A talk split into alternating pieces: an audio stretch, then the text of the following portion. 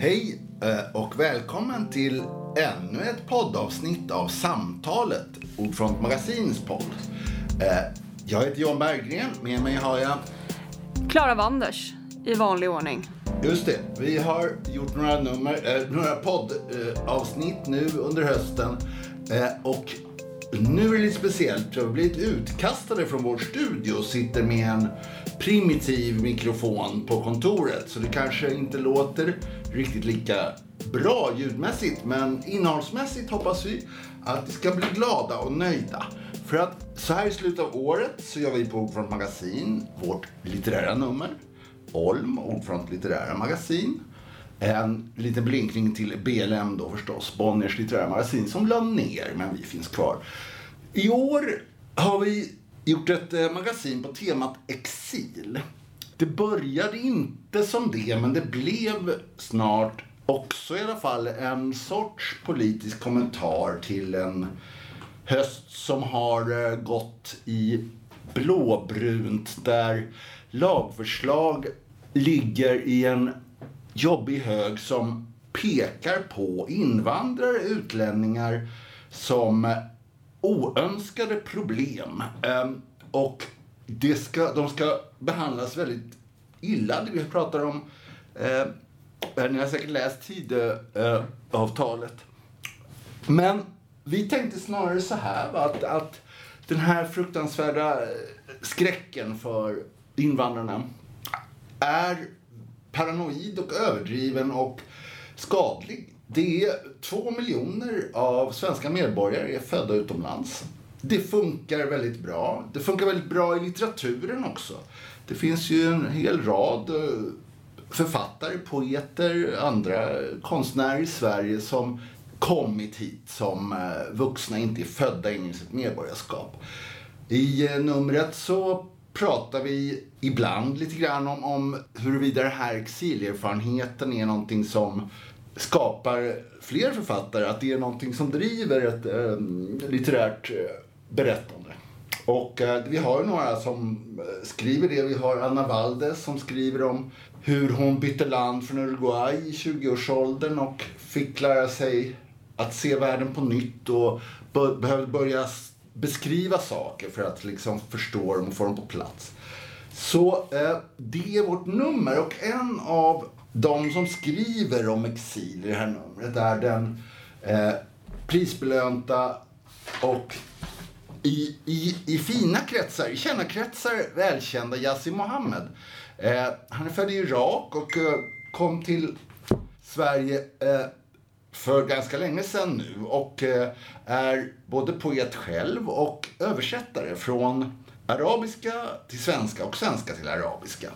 Eh, vi tänkte ringa upp honom och, och, prata lite grann om det här med exil, översättningens eh, svårigheter och eh, hur det är liksom att eh, se ett språk som det stora världsspråket arabiskan som misstänkliggjort ibland i det offentliga rummet. Så, jag ringer.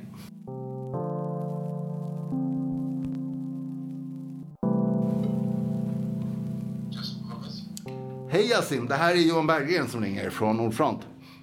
Hej Johan, hej, hej på dig. Hej, vad bra att du hade tålamod att vänta på att vi ringde. Vi har haft lite problem med, med tekniken. Jag förstår. Jag mm. förstår. Ja, vi skulle eh, bara eh, med hjälp av dig eh, prata lite grann om, om det nya numret som är på väg från tryckeriet. Du skrev åt oss en, eh, en sorts prosalyrik. Eh, 13 punkter om exil. Det, skulle du vilja berätta lite om dem själv?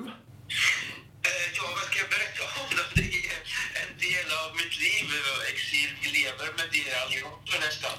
Ehm, det är, det är både eh, en, en personlig berättelse och berättelse eh, om, om vår tid.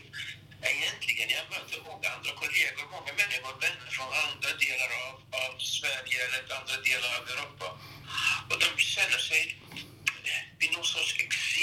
Kanske inte samma exil som jag, men de har sin egen exil, även om de pratar sitt eget språk och, och kan höra, höra det dagligen och, och kan känna eh, lukt av sill eller, eller av, av lax som de har vuxit upp med och kan ringa till sin mamma utan att, att ha något, något problem, kan resa till henne varje dag och, utan, utan några problem. Men de befinner sig ändå i exil, den här tiden som vi lever i. Vi känner oss utbytbara och alla våra nära, nära och kära är utbytbara också. Att vi kan nå dem och ändå inte nå dem. Den ena dagen får vi jobba i Stockholm och andra dagen får vi, får vi flytta från Stockholm. Eller eh, vi föds i Norrland, eller får, får vi flytta från Norrland någon annanstans. Men nu ska vi flytta oss tillbaka till Norrland. Där. Så det är en konstig tid för alla och alla känner sig, de flesta i alla fall, som inte har råd med att leva ett lyxigt liv kan känna sig utbytbara och eh, mobila och avskurna kan, kan från, från sin, sin, eh, sin barndom, från sin ungdom, från sin ursprungliga miljö. Ja. Det, finns en likhet mellan mig och, och, och, och många andra människor.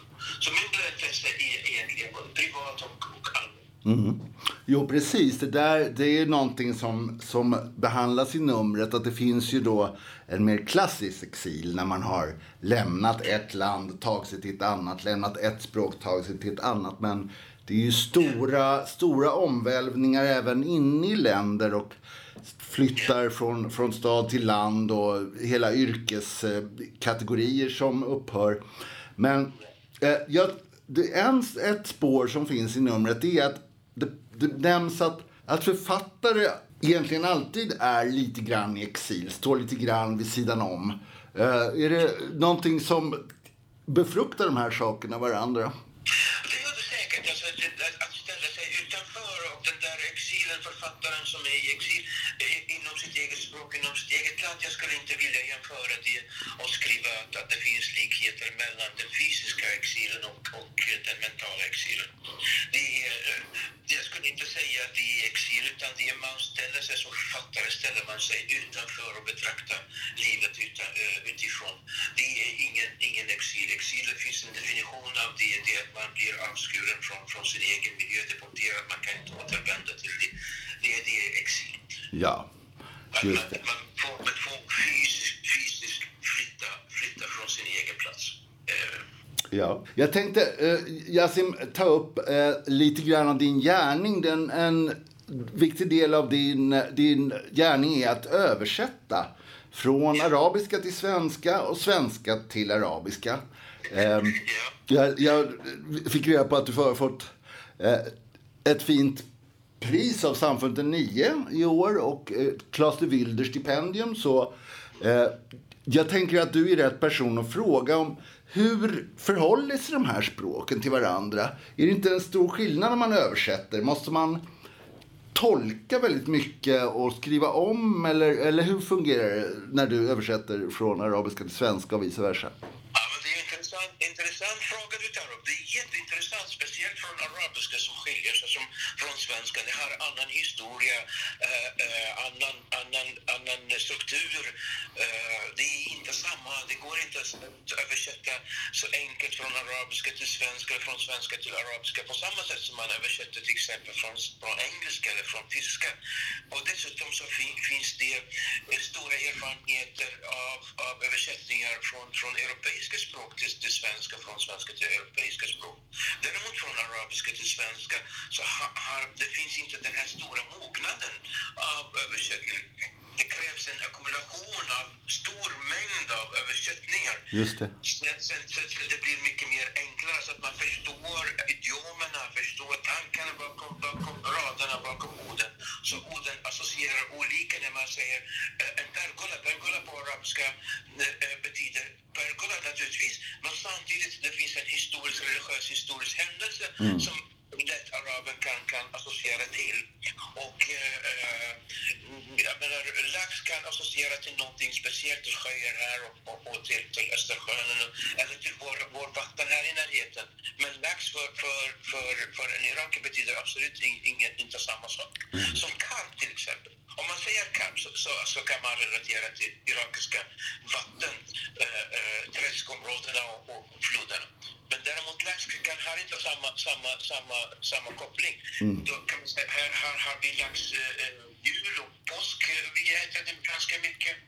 Men eh, för, för en, en iraker som lever i Irak så är lax associerar inte till de här händelserna. ryssarna. Nej. Däremot en annan. Så- Och där, där måste man vara lite försiktig. Alltså, uh, uh, Walter Benjamin sä- han sä- säger att, att det finns likheter mellan olika språk och översättarnas uppgift är att framhäva de här likheterna.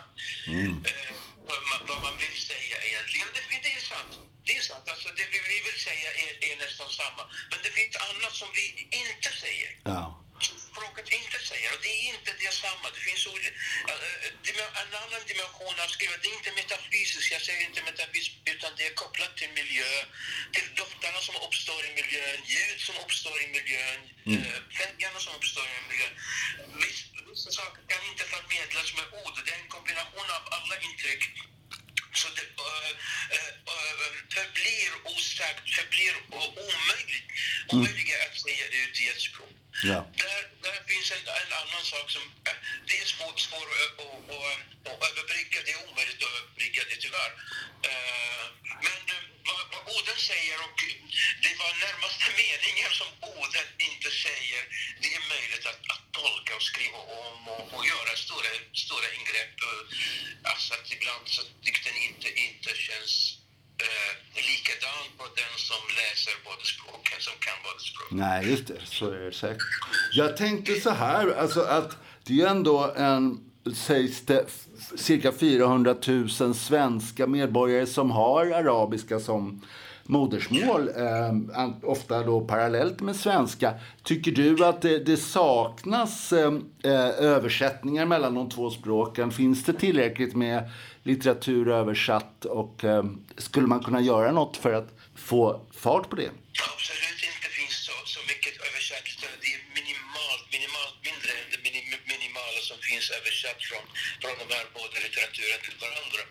Och det är en stor brist naturligtvis. Och, och, och, med den splittringen, splittringen som finns i arabvärlden och äh, Arabiska förbundet eh, inte är intresserad av, av, av något sånt utan det är korrumperade. Eh, institutioner, institutioner som inte, inte tänker på, på, på, det, på den här saken.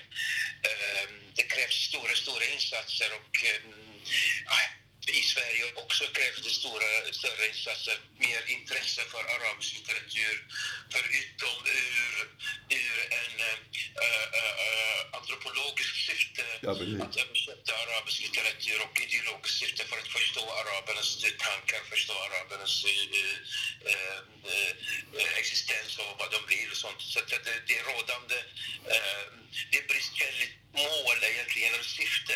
Det krävs mycket att upp, vilja att upptäcka arabländernas, arabländernas historia, språk och eh, innersta, innersta tankar och, och, och, och känslor inför livet och eh, inför, inför allt som händer och sker omkring oss.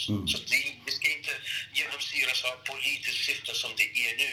Nej. Tyvärr, det finns inte, inte så mycket så stora översättningar från, från de här språken. Nej. Nej, tyvärr. Vi, vi nämnde det förut här också att just nu så har vi en politisk vind som är på något sätt bortvänd från världen och kanske särskilt eh, paranoid och, och eh, hatisk mot det arabiska. Så det här är väl någonting som man får hoppas på i framtiden under ljusare tider. Eh, att, att Sverige tar till sig att vi har en, en, också en arabisk kultur i Sverige nu.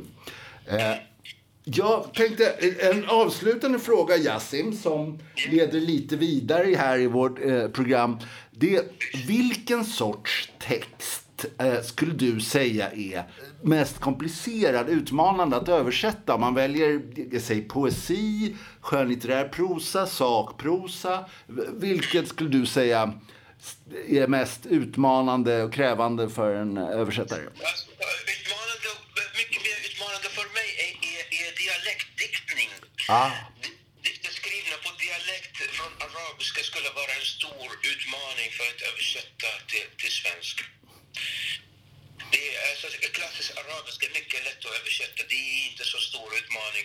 Naturligtvis det är en utmaning, men inte lika stor utmaning som... som, som eh, Jag förstår, med, med lokala specialord och... och Precis, precis. Specialord som, som har som har annan, annat ursprung än, eh, än arabiska. Det kan, fin, det kan vara farauska, gammal, gammal egyptiska, det kan vara berberska i, ara, i marockansk arabiska eller det kan vara sumeriska, persiska i, i, i, i södra irakisk eh, dialektdiktning. Så det, det är stru- strukturer som inte, inte lika, eh, lika, lika den arabiska, det arabiska språkets struktur.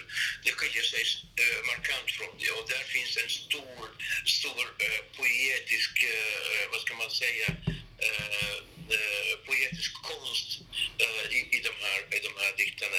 I, intensiteten i dem skiljer sig från den arabiska diktningen. Vad spännande. Ja, okej. Det var jättefint att vi fick ringa och prata med dig, Yasim. Och Eh. Själv. jag hoppas att du gillar tidningen när den kommer från tryckeriet. Vi skickar en bums. Ha. Jag, jag, jag, gillar, jag gillar Ordfrontstidningen, det, det gör jag. Ja, tack så mycket. Eh, ha det bra, Yasim. Vi, vi hörs. Hej. Det gör vi. Ha det fint. Hej. Så, och eh, tackar vi Yasin Mohammed, översättare och eh, författare, som är en av dem eh, som skriver om exil i, i, i vårt nummer. Vi kan väl nämna några av de andra. Vi har Anna Valdes, känd kulturjournalist. Eh, och eh, från Uruguay ursprungligen. Eh, Rasha Al-Qasim som är en uppmärksammad poet eh, från Irak hon också. Och vi har eh, Robab Moheb som eh, kommer från Iran ursprungligen, varit i Sverige rätt länge. Hon är poet och eh, har skrivit både romaner, facklitteratur, hon har skrivit både på arabiska och svenska och eh, eh, är också specialpedagog. Så vad har, vilka har vi mer? Ja, jag har intervjuat Elin Anna Labba eh, som har skrivit eh, Herrarna satte oss hit som ju fick Augustpriset 2020 Just det. eh, för, eh, ja, i fackbokskategorin. Och även Marsha, Malek Mars, Marsban tror jag det uttalas. Eh, Från Teheran också. exakt. De har vi. Mm. Men låt oss stanna lite där. Eh, eh, Labba, eh, hur passar det in i, i eh, exiltemat?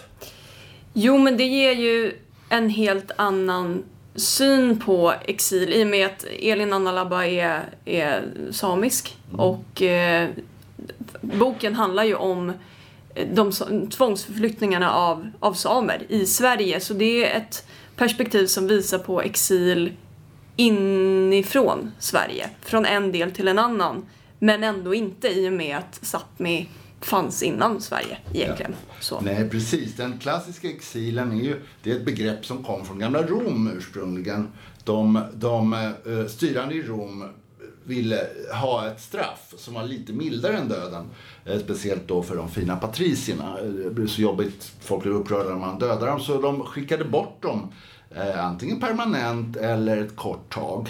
Så egentligen betyder exil att en person plockas från sitt land och kultur och eh, förs bort. Eh, men i det här fallet, så då, eh, i det samiska fallet, som med många urfolk, så handlar det ju om en historia av fördrivning eh, från den miljö, de marker där man har bildat sin kultur och är sitt folk. Ehm, och i, i de här nordsamernas fall så var det ett väldigt konkret beslut. Kan du inte berätta?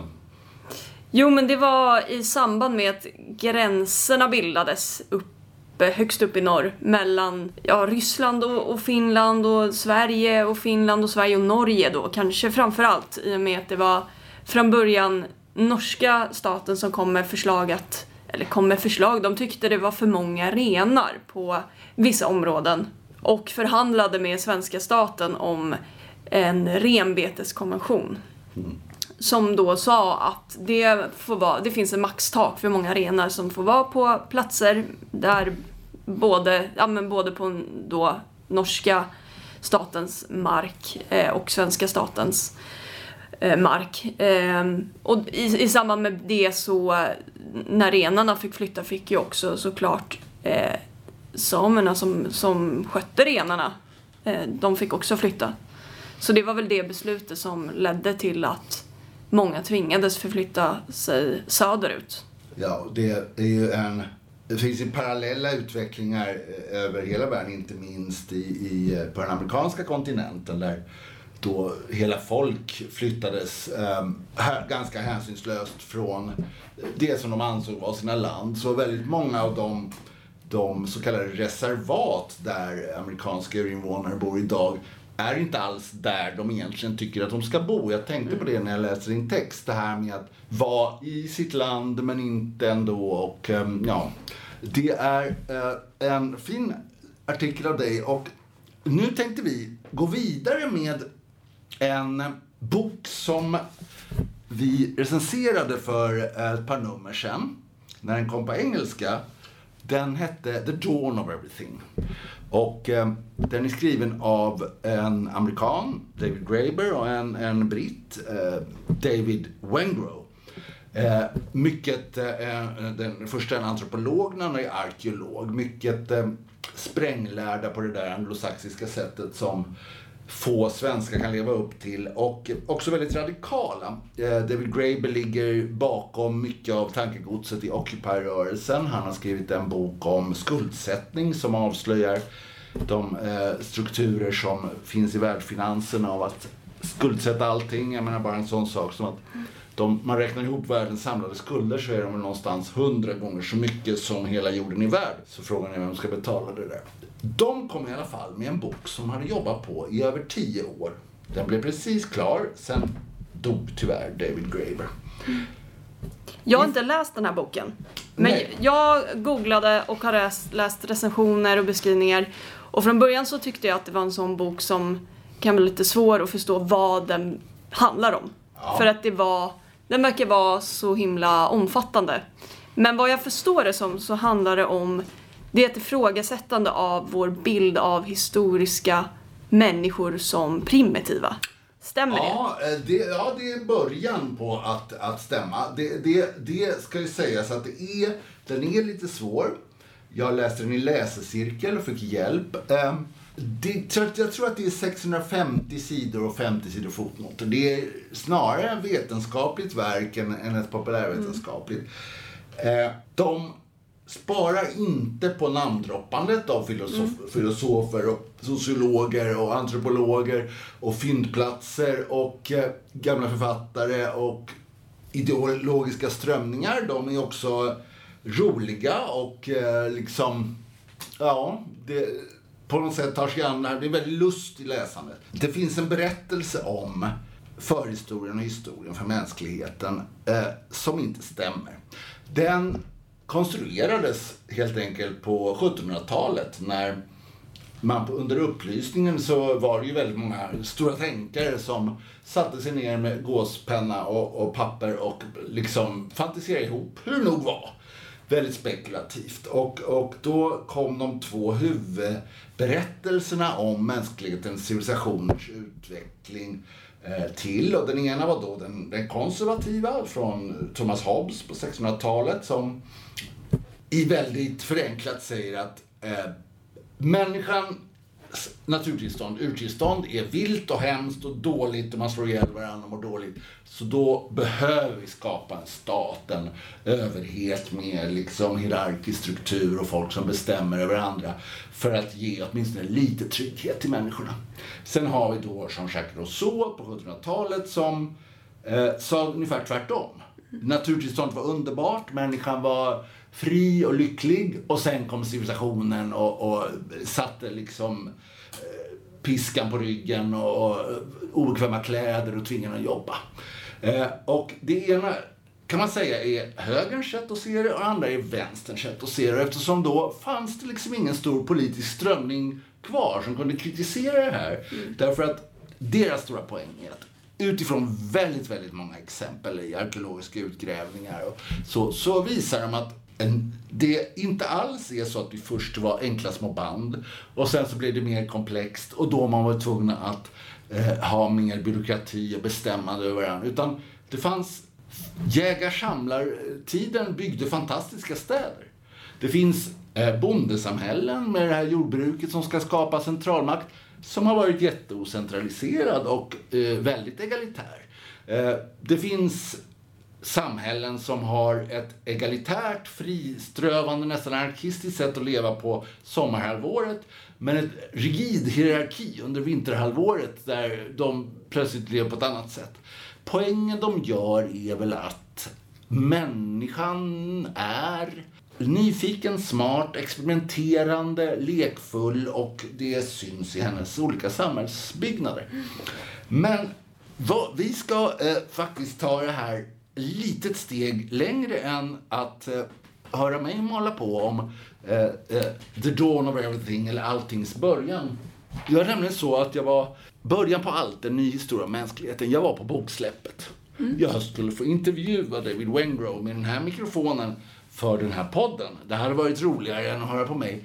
Men han var trött och kunde inte komma till intervjun. Så vi fick inte det helt enkelt. Äh, största skopet i Ordfronts podd genom historien. Eh, istället tänkte jag att bjuda på någonting nästan lika bra, eller kanske bättre. Nämligen ett samtal med Ulrika Juncker Miranda. Eh, som har översatt den här boken eh, på, på, lite drygt ett halvår. Vilket eh, är mycket imponerande på mig därför att jag kunde knappt läsa den på tre månader med hjälp av en, eh, en eh, docent i ekonomisk historia. Så jag tänkte vi ringer upp Ulrika och frågar lite grann om det översättningsarbetet och boken. Eh, vi har fått lov att göra det, så jag försöker nu. Hallå, det är Ulrika. Hej Ulrika, det är Johan Berggren på Ordfront Magasin. Ringer olämpligt? Nej vad bra. Vi sitter här och försöker spela in vår litterära podd nu ändå. Trots en del teknikproblem. Men, men eh, det ska gå, tror jag. Eh, och vi har då pratat lite grann om översättning nu. Eh, poesi av, från olika språk och sånt. Och då tänkte jag eh, lite självsvåldigt utropa ditt arbete för höstens svenska översättning i alla fall. Eh, därför att... Jag antar att det är positivt så jag blir ju glad. Ja, jag är väldigt imponerad för jag läste boken på engelska och det tog mig kanske tre månader med hjälp av en professor i ekonomisk historia att komma igenom den. Och du översatt, hur lång tid tog det? Ja, det har ju tagit tre kvarts år ungefär kan ja. jag säga. Mm, men då har det varit ja, helt, heltidsjobb och mycket. Mm. Såklart. Och att lägga bort texten, komma tillbaka till den, som är väldigt viktigt också. Mm.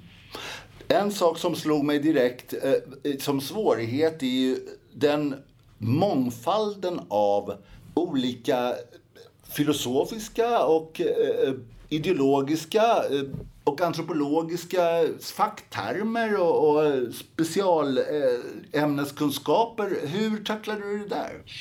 Jag har ju eh, haft tur och det är väl därför jag blev tillfrågad för ganska länge sedan om den här boken. Så tillvida att jag har eh, som mina huvudämnen historia, arkeologi och sen har jag då jag har börjat på forskarutbildningen i arkeologi faktiskt. Ja. Så långt gick jag. Och sen eh, har jag då som mitt tredje ämne har varit antropologi. Mm. Och inom eh, arkeologi så, eller inom historia, nu ska jag inte sitta och prata fel här. Inom historia så var eh, mitt, låt oss säga det mer avancerade filkantjobbet så var det just Latinamerikas ah, historia. Så att, eh, och jag har ju till och med faktiskt i samband med det har jag till och med läst en hel del av de här spanska krönikörerna i originalluntor. Just det. På dammiga bibliotek och sånt. Så att det har varit väldigt... Det blev ju för mig ett kärt återseende ja. väldigt mycket i den här boken kan säga det att Graeber och Wengrow skriver rätt mycket om Eh, förhistoriska kulturer i, på just den amerikanska kontinenten. Eh, massor av saker som jag inte ens hade haft en susning om. Hade, känner du till alla de här? Eh... Jag ska inte säga att jag känner till alla, men dels hade jag då Magnus Mörner, fantastisk mm. lärare i Latinamerikas historia. Och eh, dels så har jag också jobbat själv som arkeolog i Kanada. Jaha. Så att eh, låt oss säga Algonquin, Iroquois och så vidare är jag ganska så bekant med de kulturerna. och hade själv pluggat mycket på min tid. Sen är det klart att det här låg ju en tid tillbaka minst sagt. Ja. Så att ehm, för mig har det också varit att se vart har de här ämnena tagit vägen sen jag lämnade dem bakom mig och började arbeta som översättare och annat istället senare i livet. Ja. Eh, och det har varit en jätterolig sak att få göra för att jag också har tyckt att antropologi i Sverige har varit ett ämne som jag trodde skulle få ta mycket mera plats och skulle vara mycket mera involverat i den offentliga debatten och sånt. Men det har liksom blivit knäpptyst, tycker jag. Mm. Ja, det är en intressant tid på. Men man, man kan ju säga att det, det är som om någon har sytt ihop en idealöversättare till just den här boken. Ehm, skulle du kunna säga någonting om, om boken? Har du, du har väl rätt beläst på genren och så. Är, det här, är den så unik och eh, storartad som, som recensenterna och förlaget vill säga? Har den här wow-faktorn? Och i så fall varför? Jag kan säga ja. Jag tycker för det första att det är fantastiskt roligt. Nu träffade jag ju David Wandrow och eh, jag tyckte det var, jag tänkte verkligen det att man, man märker så tydligt att det är en britt och en amerikan Just. som har gjort det. Den skulle ha varit, tror jag, helt annorlunda om det hade varit två amerikaner som hade skrivit den. Men eh, jag tror att deras dialog har varit extremt fruktbar. Och sen har jag ju förstått, och det märker jag för att jag har nämligen jobbat med mindre nogräknade böcker i historia också, så märkte jag ju också att allting var otroligt välresearchat och otroligt dokumenterat och som han själv sa när han framträdde på Kulturhus, peer-reviewed, alltså referensgranskat till tusen. Det mesta har förekommit i artiklar som är referensgran- referensgranskade tidigare och så vidare. Just det. Precis som jag sa här förut att det är snarare faktiskt en vetenskaplig avhandling än populärvetenskap. Ja, fast den nog samtidigt är så lättsamt skriven. Och där, där tror jag att det finns en väldigt viktig punkt. Nämligen det att man vågar göra det som författarna har gjort. Att säga att det här vet inte vi alls, utan nu gör vi ett tankeexperiment. Och observera mina vänner. Rosé- Rousseau gjorde ett tankeexperiment och det vill folk inte förstå. Nej. Utan de ska liksom trycka in allt i någon slags mall där allting är givna fakta. Men det som eh, den här boken gör är att öppna dörrar och visa på möjligheter. Och det tycker jag är det fantastiska. Också i vår tid, att det är någonting faktiskt både nytt och väldigt viktigt. Ja. Jo, precis. Det, det kände jag också när jag läste att någon som vetenskapsperson, alltså en akademiker som vågar ta de här riktigt stora anspråken. Att det inte bara handlar om att bevisa att sumerernas stridsvagnar hade lite mindre hjul än man trott, utan så här var det. Inte alls som någon annan har sagt. Och de tar vet du, Jared Diamond och, och Harari och de är inte speciellt respektfulla mot dem. Nej, men det tycker jag med all, och likaså Fukuyama som då har varit något av en husgud också. va. Men jag tycker att de gör det på ett sånt eh, respektfullt sätt samtidigt. Va? Och just det här som jag säger, att det handlar inte så mycket om att de säger så här var det. De säger de här sakerna vet vi och det kan faktiskt ha varit så här. Det kan mycket väl ha varit på det här viset. Det vet vi inte. Men det är en möjlighet. Och Men- det är också det som öppnas av den fantastiska nya metoderna som finns inom arkeologi. Ja, Som är, är ganska sensationella och som gör att man numera helt enkelt kan få reda på så mycket mer. just det. Just det. Som, som vad då till exempel? Ja, det är ju då dels naturligtvis DNA-tekniken fanns ju inte tidigare och, men också eh, geovetenskapliga undersökningsmetoder för att eh, kunna se genom jorden, Just det. Genom jordskikten. Ja, det finns några fantastiska illustrationer i boken. Metoder och på alla sätt och vis. Ja, det, illustrationerna är också, det är inte så många, men de är också väldigt belysande för det. De som finns är väldigt fantastiska. Det, dels är en stor stad i norr om Svarta havet som är samtida med, med Mesopotamien. Eh, där det inte finns ett spår av hierarkisk bebyggelse. Det är inga palats och det är inga tempel och det är inga eh, fängelser. Det är bara hus bredvid varandra. Och en liknande stad i, i eh, nuvarande Mexiko som också, där de har byggt staden verkar till ett, jättemånga ganska bekväma hus. Ja. Ja, nej men eh, jag tänkte fråga, vad, vad tror du att eh, den idealfallet att den här boken kan, kan få för eh, resultat? I, ja, säg samhällsdebatten eller, eller liksom vetenskapssynen eller historiesynen? Så samhällsdebatten är ju svår att förutsäga alltid. Det är väldigt svårt att förutsäga hur en sån här bok tas emot, hur många som kommer att läsa den och vad de kommer att dra för slutsatser. Så det är, vågar jag nästan inte yttra mig om. Men om, om, man, om, man får vara lite, om man får vara lite önsketänkande, idealfallet? Ska jag önsketänkande så är det väl just att man tar fasta på det här med de grundläggande rättigheterna som de talar om. Och att man faktiskt öppna dörrar åt lite nya håll. Och att det inte är så att allting är kört. Det är det riktiga budskapet i den här boken. Allting är visst inte kört för tidigare i mänsklighetens historia har vi experimenterat med en mängd olika levnadssätt. Ja. Och varför skulle vi inte kunna göra det igen? Just det. Och det tycker jag är väldigt viktigt. Det är faktiskt, och det hoppas jag att det kan bli påverka faktiskt mycket. Sen är det intressant, historieämnet det är på sätt och vis lite, jag ska inte säga konservativt kanske, men, men eh, bundet mycket till den här utvecklingsmodellstänkandet. Och eh, där kan jag ju bara hoppas på att det kanske blir något av en, en förändring i, när det gäller det. Att man mer vågar ifrågasätta det och kanske frångå det här strikta periodtänkandet och att det är någon sorts trappa som går i bestämda steg och Just så det. Så att det, det vore ju roligt och det vore väldigt bra om det kunde ha den effekten. Och sen det som jag sa i början, det vore ju kul om antropologin kunde ta och kliva in och ta lite plats igen, skulle jag tycka. Ja, Så att man återigen faktiskt ser de antropologiska infallsvinklarna på det här med olika kulturer och olika sätt att vara. Så det är väldigt lite som intresse för det, men det tycker jag skulle kunna vara värdefullt. har vi några antropologistjärnor i Sverige? Som man skulle kunna lyfta fram? Jag, jag ska inte säga, nu är jag en äldre person här och allt vad det vill. Men, eh, och på min tid var ju Ulf Hannertz till exempel en fantastisk eh, antropolog. Och hans bok kan jag fortfarande säga att Soulside är fortfarande en fruktansvärt bra bok, hans avhandling. Ja. En tjock tegelsten som är väldigt värd att läsa. Och, eh, men antropologistjärnorna annars som har lyst klarast på himlen, de finns ju faktiskt i Norge, för Norge är det stora föregångslandet inom antropologi. Ah. Så där är Fredrik Barth och där är. Ottar Brox och flera världsnamn Mm. finns i Norge.